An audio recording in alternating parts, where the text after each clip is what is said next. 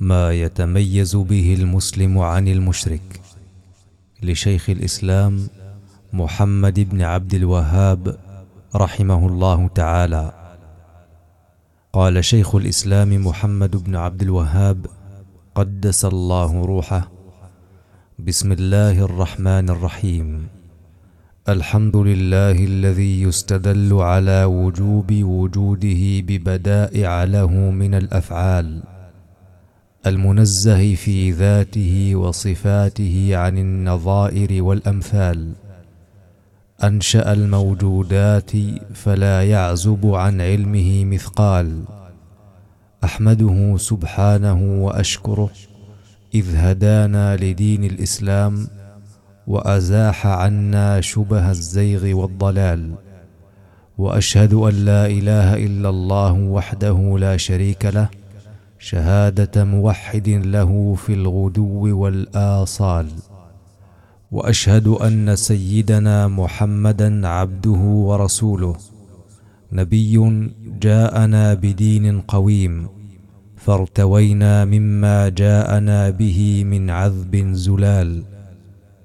اللهم صل على محمد وعلى آل محمد وأصحابه الذين هم خير صحب وآل. وسلم تسليما. أما بعد فقد طلب مني بعض الأصدقاء الذين لا تنبغي مخالفتهم أن أجمع مؤلفا يشتمل على مسائل أربع وقواعد أربع يتميز بهن المسلم من المشرك. الأولى أن الذي خلقنا وصورنا لم يتركنا هملا بل أرسل إلينا رسولا معه كتاب من ربنا فمن أطاع فهو في الجنة ومن عصى فهو في النار. والدليل قوله تعالى إنا أرسلنا إليكم رسولا شاهدا عليكم كما أرسلنا إلى فرعون رسولا. وقال تعالى ومن يطع الله ورسوله يدخله جنات تجري من تحتها الأنهار خالدين فيها وذلك الفوز العظيم. ومن يعص الله ورسوله ويتعد حدوده يدخله نارا خالدا فيها وله عذاب مهين.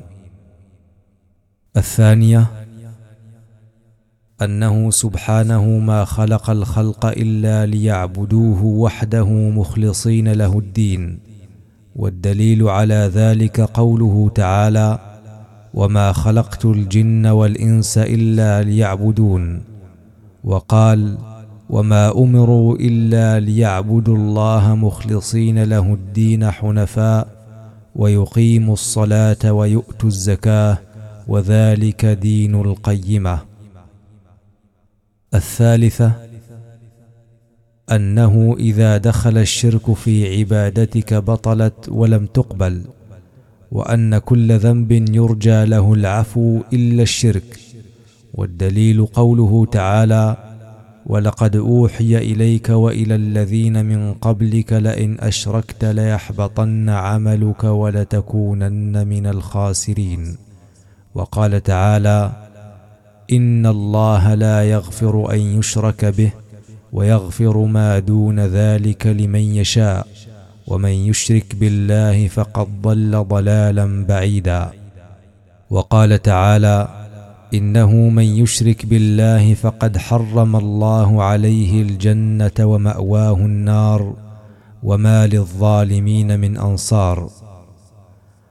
ومن نوع هذا الشرك أن يعتقد الإنسان في غير الله من نجم أو إنسان أو نبي أو صالح أو كاهن أو ساحر أو نبات أو حيوان أو غير ذلك أنه يقدر بذاته على جلب منفعة من دعاه أو استغاث به أو دفع مضره. فقد قال الله تعالى ما يفتح الله للناس من رحمة فلا ممسك لها وما يمسك فلا مرسل له من بعده. وقال تعالى وإن يمسسك الله بضر فلا كاشف له إلا هو وإن يردك بخير فلا راد لفضله. فإذا تبين في القلب أنه عز وجل بهذه الصفة وجب الا يستغاث إلا به. ولا يستعان إلا به ولا يدعى إلا هو. ولذلك قال تعالى قل لن يصيبنا إلا ما كتب الله لنا هو مولانا وعلى الله فليتوكل المؤمنون. وقال تعالى موبخا لأهل الكتاب الذين يستغيثون بعيسى وعزير عليهما السلام لما أنزل الله عليهم القحط والجوع قل ادعوا الذين زعمتم من دونه فلا يملكون كشف الضر عنكم ولا تحويلا أولئك الذين يدعون يبتغون إلى ربهم الوسيلة أيهم أقرب ويرجون رحمته ويخافون عذابه إن عذاب ربك كان محذورا وقال تعالى لنبيه صلى الله عليه وسلم قل إنما أنا بشر مثلكم يوحى إلي أنما إلهكم إله واحد فمن كان يرجو لقاء ربه فليعمل عملا صالحا ولا يشرك بعبادة ربه أحدا. وقال تعالى قل لا أملك لنفسي نفعا ولا ضرا إلا ما شاء الله. ولو كنت أعلم الغيب لاستكثرت من الخير وما مسني السوء. إن أنا إلا نذير وبشير لقوم يؤمنون. ومن نوع هذا الشرك التوكل والصلاة والنذر والذبح لغير الله. فقد قال الله تعالى فاعبده وتوكل عليه. وقال تعالى وتوكل على الحي الذي لا يموت. وقال تعالى وعلى الله فليتوكل المؤمنون. وقال تعالى حرمت عليكم الميتة والدم ولحم الخنزير وما أهل لغير الله به إلى قوله وما ذبح على النصب. وقال تعالى فصل لربك وانحر وقال تعالى قل إن صلاتي ونسكي ومحياي ومماتي لله رب العالمين. ومن نوع هذا الشرك تحليل ما حرم الله وتحريم ما أحل الله واعتقاد ذلك. فقد قال تعالى اتخذوا أحبارهم ورهبانهم أربابا من دون الله والمسيح ابن مريم وما أمروا إلا ليعبدوا إلها واحدا لا إله إلا هو سبحانه عما يشركون. وقال عدي بن حاتم يا رسول الله ما عبدوهم؟ فقال رسول الله صلى الله عليه وسلم اما احلوا لهم الحرام فاطاعوهم وحرموا عليهم الحلال فاطاعوهم قال بلى قال فتلك عبادتهم واحبارهم ورهبانهم علماؤهم وعبادهم وذلك انهم اتخذوهم اربابا وهم لا يعتقدون ربوبيتهم بل يقولون ربنا وربهم الله ولكنهم أطاعوهم في تحليل ما حرم الله وتحريم ما أحل الله وجعل الله ذلك عبادة.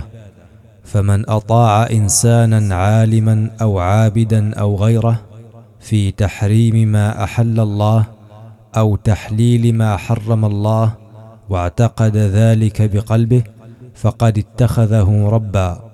كالذين اتخذوا أحبارهم ورهبانهم أربابا من دون الله.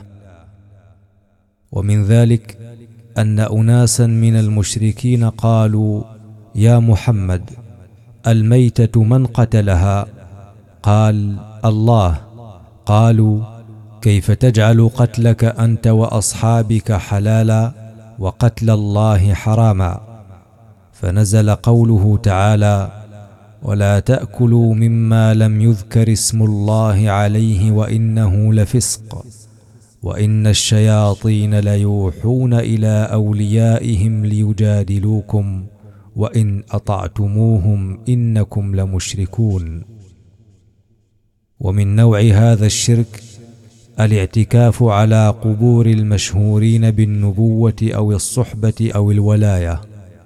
وشد الرحال إلى زيارتها لأن الناس يعرفون الرجل الصالح وبركته ودعاءه فيعكفون على قبره ويقصدون ذلك. فتارة يسألونه وتارة يسألون الله عنده وتارة يصلون ويدعون الله عند قبره. ولما كان هذا بدء الشرك سد النبي صلى الله عليه وسلم هذا الباب. ففي الصحيحين أنه قال في مرض موته لعن الله اليهود والنصارى اتخذوا قبور أنبيائهم مساجد يحذر ما صنعوا. قالت عائشة ولولا ذلك لأبرز قبره ولكن كره أن يتخذ مسجدا. وقال لا تتخذوا قبري عيدا وصلوا علي حيث كنتم فإن صلاتكم تبلغني. وقال صلى الله عليه وسلم لعن الله زائرات القبور والمتخذين عليها المساجد والسرج. وفي الموطأ عنه صلى الله عليه وسلم أنه قال اللهم لا تجعل قبري وثنا يعبد. وفي صحيح مسلم عن علي قال بعثني رسول الله صلى الله عليه وسلم ألا أدع قبرا مشرفا إلا سويته ولا أدع تمثالا إلا طمسته. فأمر بمسح التماثيل من الصور الممثلة على صورة الميت والتمثال الشاخص المشرف فوق قبره فإن الشرك يحصل بهذا أو بهذا. وبلغ عمر رضي الله عنه أن قوما يذهبون إلى الشجرة التي بايع النبي صلى الله عليه وسلم أصحابه تحتها فأمر بقطعها.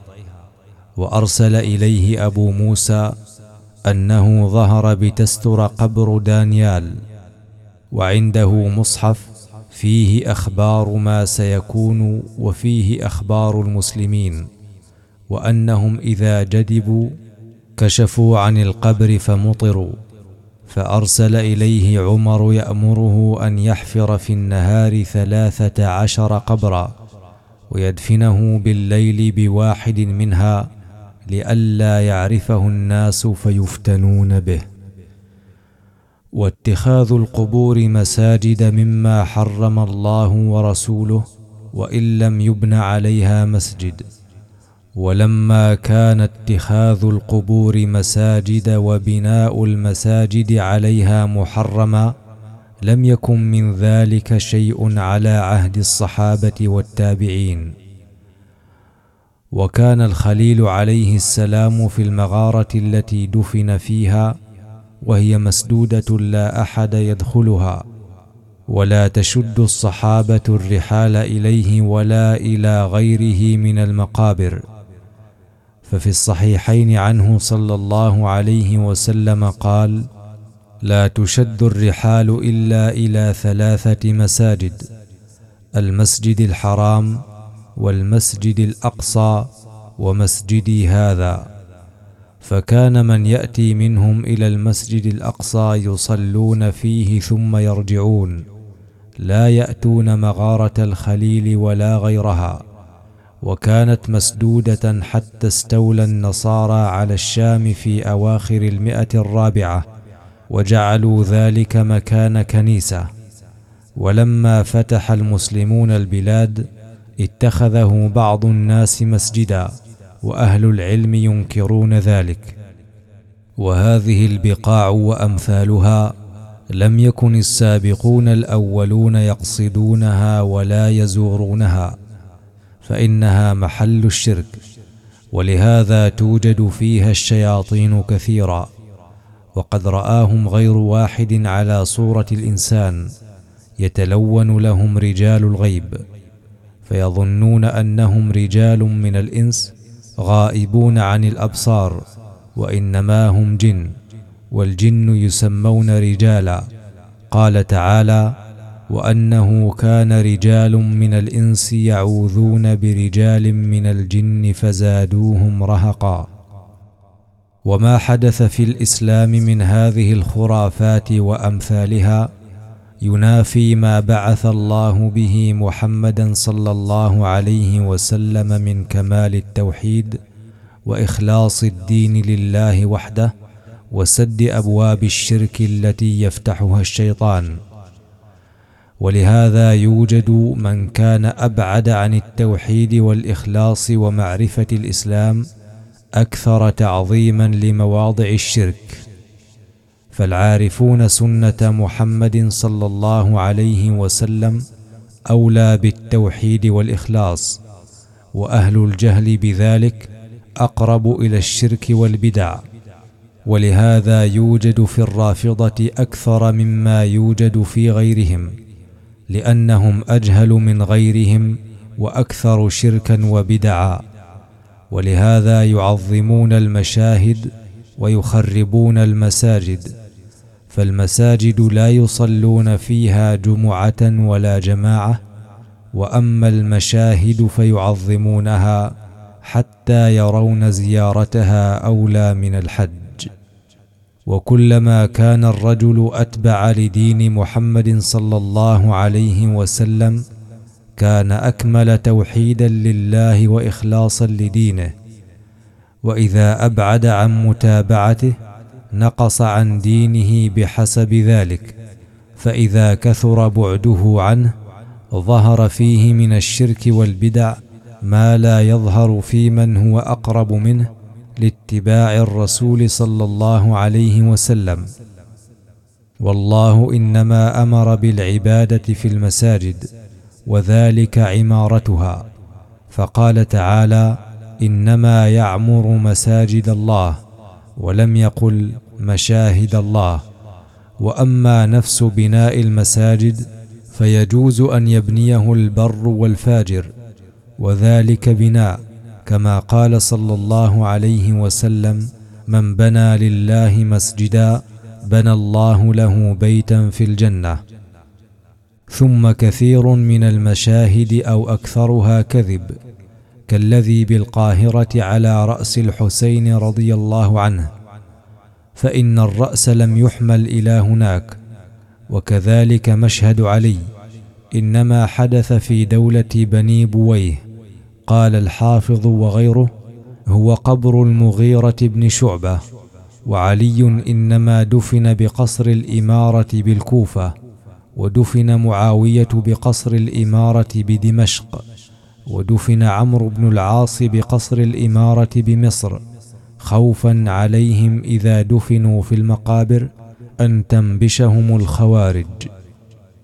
المسألة الرابعة أنه إذا كان عملك صوابا ولم يكن خالصا لم يقبل وإذا كان خالصا ولم يكن صوابا لم يقبل. فلا بد أن يكون خالصا صوابا على شريعة محمد صلى الله عليه وسلم. ولذلك قال سبحانه في علماء أهل الكتاب وعبادهم وقرائهم قل هل ننبئكم بالأخسرين اعمالا الذين ضل سعيهم في الحياة الدنيا وهم يحسبون أنهم يحسنون صنعا. وقال تعالى وجوه يومئذ خاشعة عاملة ناصبة تصلى نارا حامية. وهذه الآيات ليست في أهل الكتاب خاصة بل كل من اجتهد في علم أو عمل أو قراءة وليس موافقا لشريعة محمد صلى الله عليه وسلم فهو من الأخسرين أعمالا. الذين ذكرهم الله تعالى في محكم كتابه العزيز. وإن كان له ذكاء وفطنة وفيه زهد وأخلاق. فهذا العذر لا يوجب السعادة والنجاة من العذاب إلا باتباع الكتاب والسنة. وإنما قوة الذكاء بمنزلة قوة البدن وقوة الإرادة. فالذي يؤتى فضائل علمية وإرادة قوية وليس موافقا للشريعة بمنزلة من يؤتى قوة في جسمه وبدنه.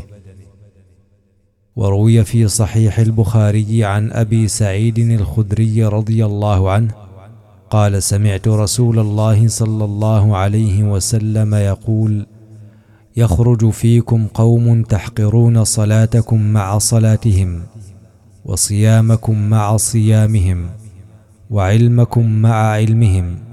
يقرؤون القرآن لا يجاوز حناجرهم يمرقون من الدين كما يمرق السهم من الرمية. ينظر في النصل فلا يرى شيئا وينظر في القدح فلا يرى شيئا وينظر في الريش فلا يرى شيئا ويتمارى في الفوق. وروي في صحيح البخاري قال سمعت رسول الله صلى الله عليه وسلم يقول يأتي في آخر الزمان ناس حدثاء الأسنان سفهاء الأحلام يقولون من قول خير البرية يمرقون من الإسلام كما يمرق السهم من الرمية لا يجاوز إيمانهم حناجرهم فأينما لقيتموهم فاقتلوهم. فإن في قتلهم أجرا لمن قتلهم يوم القيامة. وقال رسول الله صلى الله عليه وسلم يكون في آخر الزمان رجال كذابون يأتون من الأحاديث بما لم تسمعوا أنتم ولا آباؤكم فإياكم وإياهم لا يضلونكم ولا يفتنونكم. رواه أبو هريرة.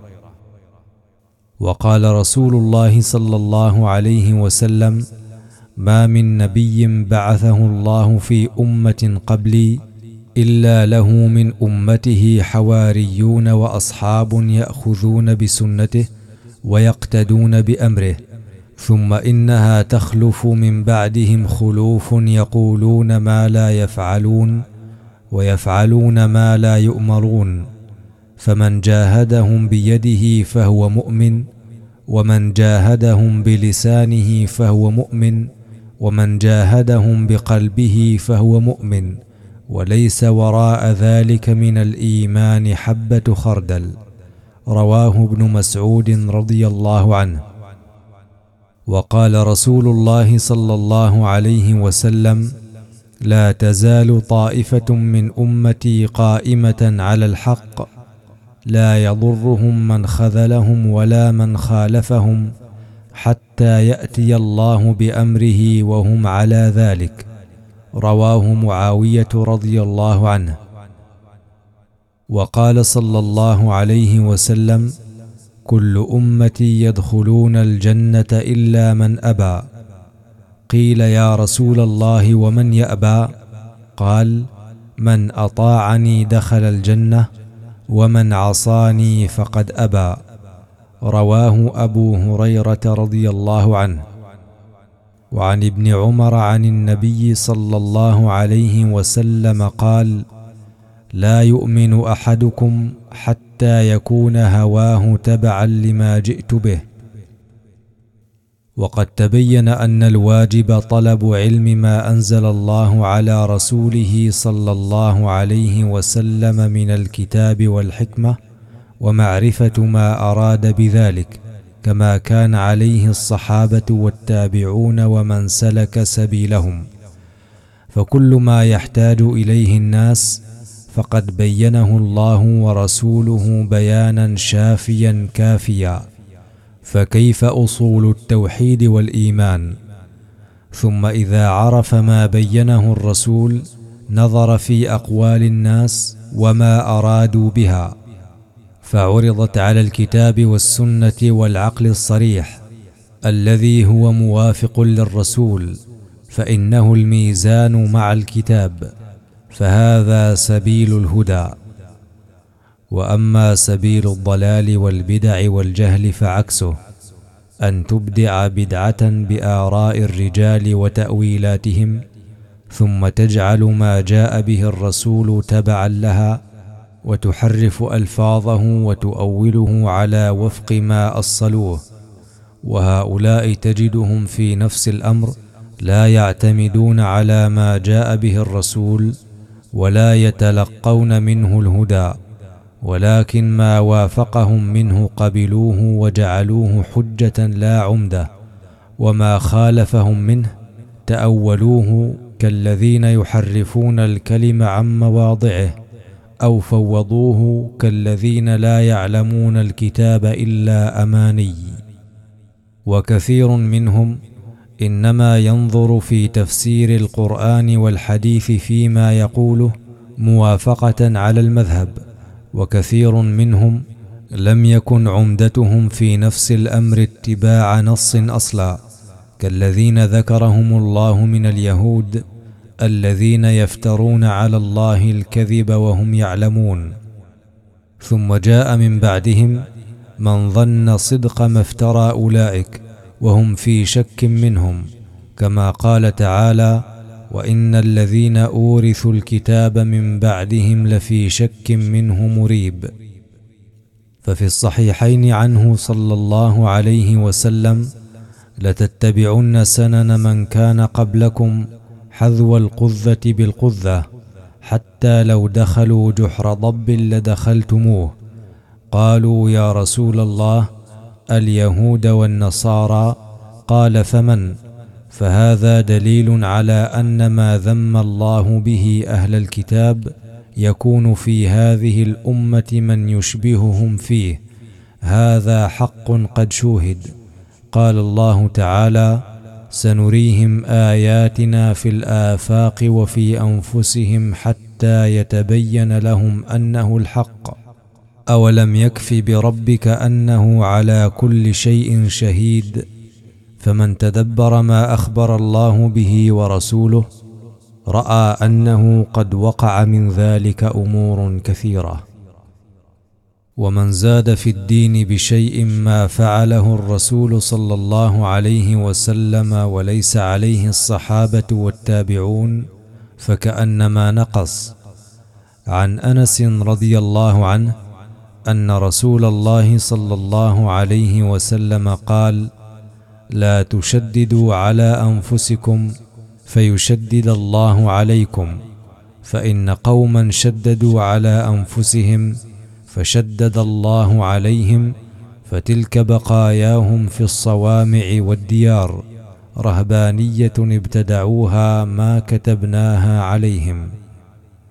وعن عائشة رضي الله عنها عن النبي صلى الله عليه وسلم قال ما بال قوم يتنزهون عن شيء أصنعه فوالله إني لأعلمهم وأشدهم لله خشية.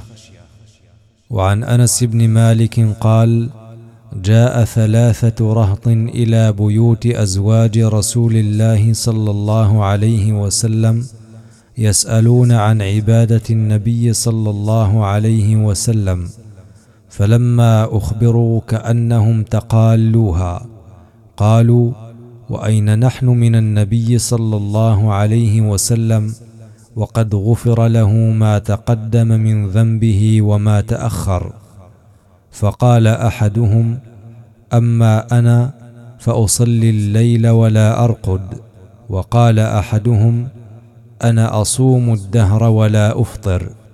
وقال الآخر أنا أعتزل النساء ولا أتزوج.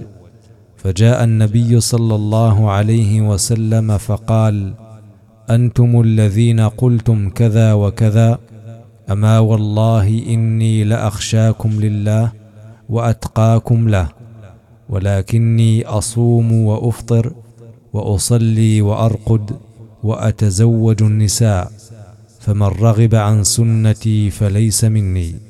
رواه البخاري. وقال صلى الله عليه وسلم أنتم أعلم بأمر دنياكم فخذوا به. وعن عائشة أن النبي صلى الله عليه وسلم تلا هو الذي أنزل عليك الكتاب منه آيات محكمات هن أم الكتاب وأخر متشابهات. فأما الذين في قلوبهم زيغ فيتبعون ما تشابه منه. قال صلى الله عليه وسلم إذا رأيتم الذين يتبعون المتشابه ويتركون المحكم فأولئك الذين سمى الله أهل الزيغ فاحذروهم. وعن ابن عمر رضي الله عنهما قال هاجرت إلى رسول الله صلى الله عليه وسلم فسمع صوت رجلين اختلفا في آية فخرج في وجهه الغضب فقال إنما هلك من كان قبلكم بكثرة سؤالهم واختلافهم على أنبيائهم فإذا أمرتكم بشيء فأتوا منه ما استطعتم واذا نهيتكم عن شيء فاجتنبوه وقال صلى الله عليه وسلم من احيا سنه من سنتي قد اميتت بعدي فان له من الاجر مثل اجور من عمل بها من غير ان ينقص من اجورهم شيء ومن ابتدع بدعه ضلاله لا يرضاها الله ورسوله كان عليه من الإثم مثل آثام من عمل بها. لا ينقص ذلك من أوزارهم شيئا. رواه بلال بن الحارث المازني رضي الله عنه. وروي في صحيح البخاري ومسلم عن عائشة قالت قال رسول الله صلى الله عليه وسلم من أحدث في أمرنا هذا ما ليس منه فهو رد. وروي عن عمر بن الخطاب رضي الله عنه أن رسول الله صلى الله عليه وسلم قال لعائشة إن الذين فرقوا دينهم وكانوا شيعا أصحاب البدع والأهواء من هذه الأمة. وعن العرباض بن سارية قال صلى بنا رسول الله صلى الله عليه وسلم الصبح فوعظنا موعظة وجلت منها القلوب وذرفت منها العيون وقال قائل يا رسول الله كأنها موعظة مودع فأوصنا قال أوصيكم بتقوى الله والسمع والطاعة لأميركم وإن كان عبدا حبشيا فإنه من يعش منكم فسيرى اختلافا كثيرا فعليكم بسنتي وسنة الخلفاء الراشدين المهديين من بعدي. عضوا عليها بالنواجذ وإياكم ومحدثات الأمور فإن كل بدعة ضلالة. وروي في سنن أبي داود والترمذي وقال حديث حسن صحيح. وروي عن عبد الله بن عمر رضي الله عنهما قال قال رسول الله صلى الله عليه وسلم تفرقت بنو إسرائيل على اثنتين وسبعين ملة وستفترق هذه الأمة على ثلاث وسبعين ملة كلهم في النار إلا واحدة. قالوا من هي يا رسول الله؟ قال من عمل بما أنا عليه اليوم وأصحابي. قال عبد الله بن مسعود إن أحسن الحديث كتاب الله وأحسن الهدي هدي محمد صلى الله عليه وسلم وشر الأمور محدثاتها ورواه جابر مرفوعا إلى رسول الله صلى الله عليه وسلم. وعن أبي المختار الطائي عن ابن أخي الحارث الأعور عن الحارث الأعور قال مررت بالمسجد فإذا الناس يخوضون في الأحاديث. فدخلت على علي رضي الله عنه فقلت يا أمير المؤمنين ألا ترى أن الناس قد خاضوا في الاحاديث قال أو قد فعلوها قلت نعم. قال فإني سمعت رسول الله صلى الله عليه وسلم يقول ألا إنها ستكون فتنة؟ قلت فما المخرج يا رسول الله؟ قال كتاب الله فيه نبأ ما قبلكم وخبر ما بعدكم وحكم ما بينكم هو الفصل ليس بالهزل. من تركه من جبار قصمه الله ومن ابتغى الهدى من غيره أضله الله وهو حبل الله المتين. وهو الذكر الحكيم وهو الصراط المستقيم وهو الذي لا تزيغ به الأهواء ولا تلتبس به الألسن ولا يشبع منه العلماء ولا يخلق على كثرة الرد ولا تنقضي عجائبه. وهو الذي لم تنته الجن إذ سمعته حتى قالوا إنا سمعنا قرآنا عجبا يهدي إلى الرشد. من قال به صدق ومن عمل به أجر ومن دعا إليه هدي إلى صراط مستقيم. قوله لا تزيغ به الأهواء يعني لا يصير بسببه مبتدعا ضالا. وقوله لا تلتبس به الألسن أي لا يختلط به غيره بحيث يشبهه ويلتبس الحق بالباطل.